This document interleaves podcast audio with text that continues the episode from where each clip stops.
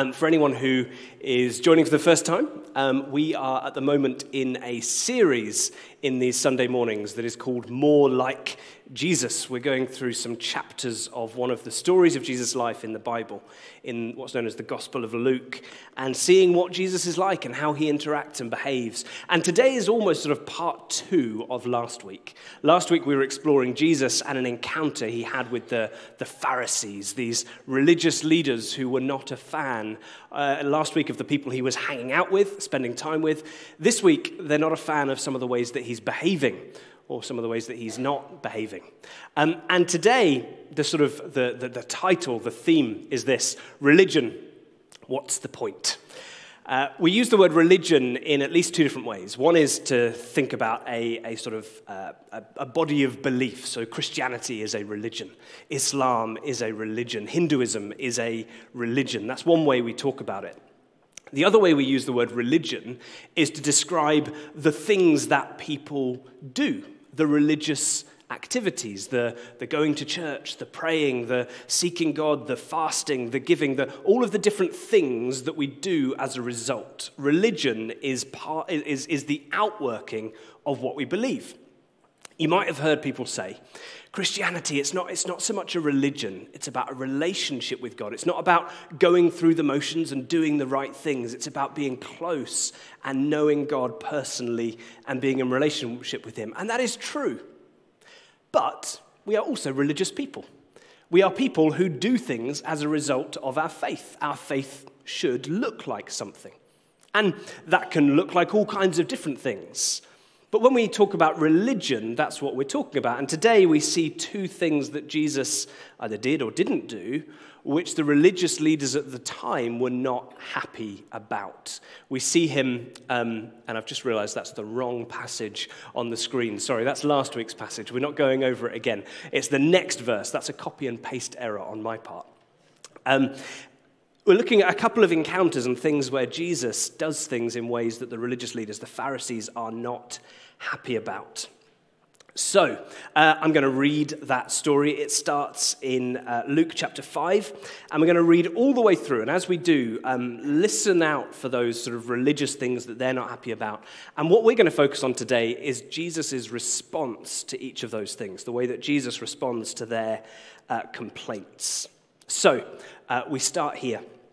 They, that's the Pharisees, said to him, John's disciples often fast and pray, and so do the disciples of the Pharisees but yours go on eating and drinking. Jesus answered, Can you make the friends of the bridegroom fast while he is with them? But the time will come when the bridegroom will be taken from them. In those days, they will fast. He told them this parable No one tears a piece of new garment to patch an old one. Otherwise, they will have torn the new garment, and the patch from the new will not match the old. And no one pours new wine into old wineskins. Otherwise, the new wine will burst the skins. Uh, the wine will run out, and the wineskins will be ruined. No, new wine must be poured into new wineskins. And no one, after drinking old wine, wants the new, for they say the old is better. One Sabbath, Jesus was going through the grain fields, and his disciples began to pick some heads of grain, rub them in their hands, and eat the kernels some of the Pharisees asked, Why are you doing what is unlawful on the Sabbath? Jesus answered them, Have you never read what David did when he and his companions were hungry? He entered the house of God, and taking the consecrated bread, he ate what is lawful only for priests to eat. And he also gave some to his companions. Then Jesus said to them, The Son of Man is Lord of the Sabbath. On another Sabbath, he went into the synagogue and was teaching. And a man was there whose right hand was shriveled. The Pharisees and the teachers of the law were looking for a reason to accuse Jesus, so they watched him closely to see if he would heal on the Sabbath. But Jesus knew what they were thinking and said to the man with the shriveled hand, Get up and stand in front of everyone. So he got up and stood there. Sorry, I've uh, skipped over on the slide there. Uh, so he got up and stood there. Then Jesus said to them, I ask you, which is lawful on the Sabbath, to do good or to do evil, to save life or to destroy it? He looked around at them all and then said to the man, Stretch out your hand. He did so, and his hand was completely restored. But the Pharisees and teachers of the law were furious and began to discuss with one another what they might do to Jesus. Religion, what's the point? In these different encounters, we see uh, three times Jesus does something, or in the first case, it's that he and his disciples are not fasting in the way that other people are, fasting going without food. Um, and, uh, and each of these three times, there's a, there's a protest from the Pharisees, from the religious leaders. They're saying, You should be doing this, or why are you doing this? And each time, Jesus responds, and he gives an argument in response to that. And so, as we look at what Jesus says to each of these things, I want us to try and learn what, what religion, good religion, the good outworking of our faith can be and what it shouldn't be. First thing uh, I want to suggest is that religion shouldn't stand still. The way that we express our faith, the way that we follow Jesus, the way that we keep his commands is not about standing still and never changing. He's criticized, isn't he, uh, for the fact that he and his disciples are not fasting.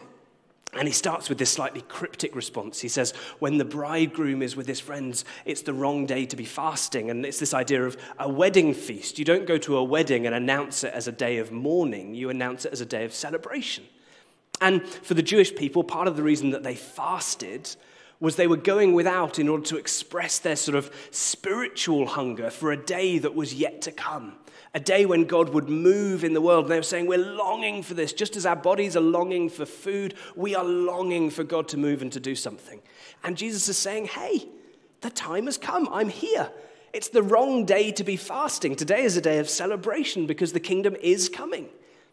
And when then he goes on to use these images that I've got uh, pictures of on the screen of, of cloth and of wine being poured into wineskins. I'm aware that's a wine glass. And these images are to do with old things and new things and the way that they relate to one another. And what Jesus is saying through these different images is that in order for new things to come about, new ways of doing things need to be embraced. He's not saying that all things and the way that things have always been done is bad. He's saying that new ways need to be incorporated to match the new things that God is wanting to do. That image of, uh, of wineskins and wine, a wineskin was, was a bit of skin from an animal, normally a goat, that would have wine poured into it to be stored into it. And as the wine continued to sort of ferment and the chemical things would go on, and the wine, the wine skin would become brittle. And then if you tried to pour new wine into it, it would just crack and you'd lose the wineskin and you'd lose the wine.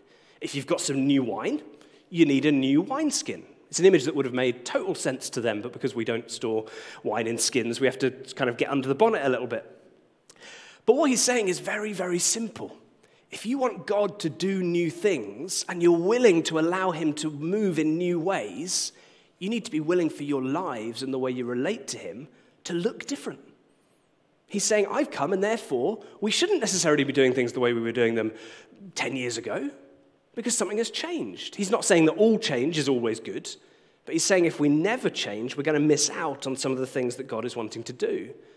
And he's also very clear that this isn't just a sort of um, a patch up job. This isn't just, okay, well, we'll take this new thing and try and patch it onto an old garment, because it's not going to work. Sometimes wholesale new is needed. There are times when evolution is needed. There are also times when God says, right, now is the time to revolutionize. Everything is up in the air. We're going to do things in new ways. So that's what Jesus is saying here. What about us? We live in a world that is rapidly changing. The pace of change in our world is faster than ever before, and it's not showing much sign of slowing down. Some of that change is good, some of that change is not good. There are things that are healthier and better about the world than they were 10 years ago, and things that are darker and far harder. But the world is changing. And I believe and I believe this passionately because of what the scriptures tell us, is that God wants in every generation to be doing new things, to be reaching new people, to be moving in new ways. And that sometimes that means we need to get on board with that and find new ways for things to happen. These disciples who were with Jesus at the time when he was saying these things, they clearly got the picture. Because as, as, you look through the book of Acts, when the church starts to move and spread and go to different places, they tried everything. They didn't just stick with the first thing that they did. They preached in synagogues, and there were times when the preaching in the synagogues didn't work, and so they said, okay, let's have conversations in people's homes instead. There were times when they were able to gather in Jerusalem, and then persecution came and they were spread out. And so they found new ways of talking to people and new ways of reaching people. They were always trying to go where the Spirit was leading instead of saying, well, it worked last week, so we're going to keep going. I believe God wants to do new things in this generation, and we need to be willing to flex with Him at a church that I was at before Gold Hill, I was uh, involved in, I was a youth and children's worker. And there was one uh, very early on into that, I hadn't yet been given my sort of induction about where things were kept in the building. And I'd been leading a children's group that turned out to be quite messy, and I realized we needed to hoover up. And so I asked uh, someone, where can I find a hoover? Um, and I was, I was shown where, where, where this, this Henry Hoover was kept. And I went and grabbed it, and I started to try and hoover, and the hoover was rubbish. It wasn't picking anything up, wasn't doing anything. Um, and then I looked in another cupboard and I found two brand new Dyson Hoovers. Yeah, I know, right? And I went and they did a perfect job. And I went back to the, to the woman who'd shown me where the Henry was and I said, Did you know there's actually these two brand new Hoovers? And she said, Yes, I did, but I just prefer to stick with what I know. And she knew they weren't working. She knew it wasn't working, but she just preferred it. And Jesus is very honest. There's a kind of, there's a kind of sting in the tail at the end of what he says when he says, and no one, after drinking old wine, wants the new because they say the old is better. He's not saying they're right to think that. He's saying that often we can think, I'm used to this. It's comfortable. It's old, it's familiar. I don't want something new. And he's challenging that. So, religion shouldn't stand still. Second, religion is for our good. So there's this second thing where his disciples are picking grain and they're rubbing them, which, which uh, to sort of get the kernels from, from inside and then eat them. Um, it's not a particularly big meal, but the Pharisees were looking at that and going, that counts as doing work. And on the Sabbath, you're not meant to do any work. You shouldn't be creating food. You shouldn't be doing that work of, of, of rubbing, rubbing the, the, the grain in order to get the stuff out. That's work. You shouldn't be doing it. It's a very minute thing they're doing, but the Pharisees are straight on it because, as we know, they were looking for things to criticize Jesus for. And Jesus reminds them of this story in the Old Testament when David and his friends, David who would become King David, they were on the run. They were on the run from, from, from King Saul, who was out to get David. And they found themselves in need of food, and the temple was nearby, or the, the, the place where, where, where God sort of dwelled with his people. And they went, and there was always in the temple this consecrated bread. And when it was going bad, they would, create, they would make some new bread and consecrate that and replace it. And it was only fit for the priests to eat. No one else was allowed to. And he went in and he ate the bread. In fact, if you read the story, he has a conversation with the priest. He convinced the priest that it's okay, but he breaks the rules. And Jesus seems totally fine with that. And he assumes that the Pharisees are fine with that as well. Because rules that God gives, commandments, are good. But they are for our good rather than in order to press us down and keep us down. There's another uh, time in the New Testament when Jesus does things on the Sabbath, and in that version, we read in the New Living Translation uh, that Jesus says, The Sabbath was made to meet the needs of people, and not people to meet the requirements of the Sabbath. God's rules, his instructions, his commandments are for our good. And sometimes there are times when there's something greater, something more important. For David, who's on the run, he and his companions needed some food because otherwise they were going to fall behind and they were going to get captured. Jesus is saying these rules and regulations don't become legalistic about them to the point where actually they're no longer achieving the things that God gave them for in the first place. The great commandment, Jesus tells us, is to love the Lord our God with all our heart, soul, mind, and strength, and to love others as ourselves. That's the great commandment. If there's something else, if there's a, if there's a rule, there's a regulation that, that we've put in place that is actually going to stop us doing that, then we need to ask questions about it. For me, uh, a, few, a few years ago, I was um, speaking at a, a, thing in France, um, and there was a worship leader from another church, and he and I were working together during the week. Um, uh, great guy. And like like Gold Hill, the church where he was coming from, uh, would normally had a sort of a sort of informal but fairly clear sort of dress code for those who are on platform, and you know, pretty much what I'm wearing now. Uh, I, I don't tend to turn up on a Sunday and rock out in sort of shorts and flip flops because wouldn't be so respectful, and you know, there's all kinds of reasons about that. But we sort of had that. We both had that approach. The thing is, it was in France it was in one of the biggest heat waves that France had ever had. It was a time when, when things were literally just catching fire around France. Uh, and we were ministering and speaking and leading worship twice a day in a room that wasn't air conditioned. And three days in, we were getting very hot and sweaty. And someone came up to us and said, Do you want to wear shorts? And we thought, Oh, no, you can't do that. That's not, that's not appropriate. That's not good. Then we spoke to the people who were leading the conference, and they went, just go put some shorts on, chill out, it's fine. People are on holiday here. And does that mean that I came back the next Sunday and whacked my shorts and my flip flops on when I was preaching at Gold Hill? No. There are good reasons for that rule, for that regulation, for that principle, but there are also times when it doesn't apply. This morning, I was rather tired for I've, I've, got a bit of a cold and uh, it was keeping me up last night and i had three hours sleep last night. And normally on a sunday morning i get up early to spend time praying through my notes and praying for uh, what's going on particularly if i'm speaking. And i'll dedicate some time to that. And today i say today because it was today at about 4.30 this morning i thought you know what? I need more than that? I need some sleep. And i could have been very religious about it and said, No, I need to make sure that I'm up to have that extra time of prayer because I'm speaking. And actually, you know what? I just needed a rest. I just needed to sleep. I've, I've prayed for you a bit, but not as much as I normally would. And I think that's okay. Does it mean that next week I'll go, well, it seemed to go fine last week, I won't bother praying? No. But there are t- these things are for our good, not in order to become a straitjacket. And the final thing in the final sort of interaction that Jesus has is that religion is for the good of the world. We finally have this encounter where this, there's this man who's got a shriveled hand. He's got uh, an injury or a condition of some kind. We don't know exactly what it is. Um, and he's there, and people are looking at him to see if he will heal on the Sabbath. Now, if you're not even allowed to rub a bit of grain between your fingers in order to eat the kernel from the middle, healing someone on the Sabbath, well, that does sound like work. That sounds like hard work. That sounds like proper spiritual work. And you shouldn't be doing that on the Sabbath because the Sabbath is a day for rest. And so they're looking to see what he'll do. And what does Jesus say? Well, he says, I ask you, which is lawful on the Sabbath, to do good or to do evil, to save life or to destroy it?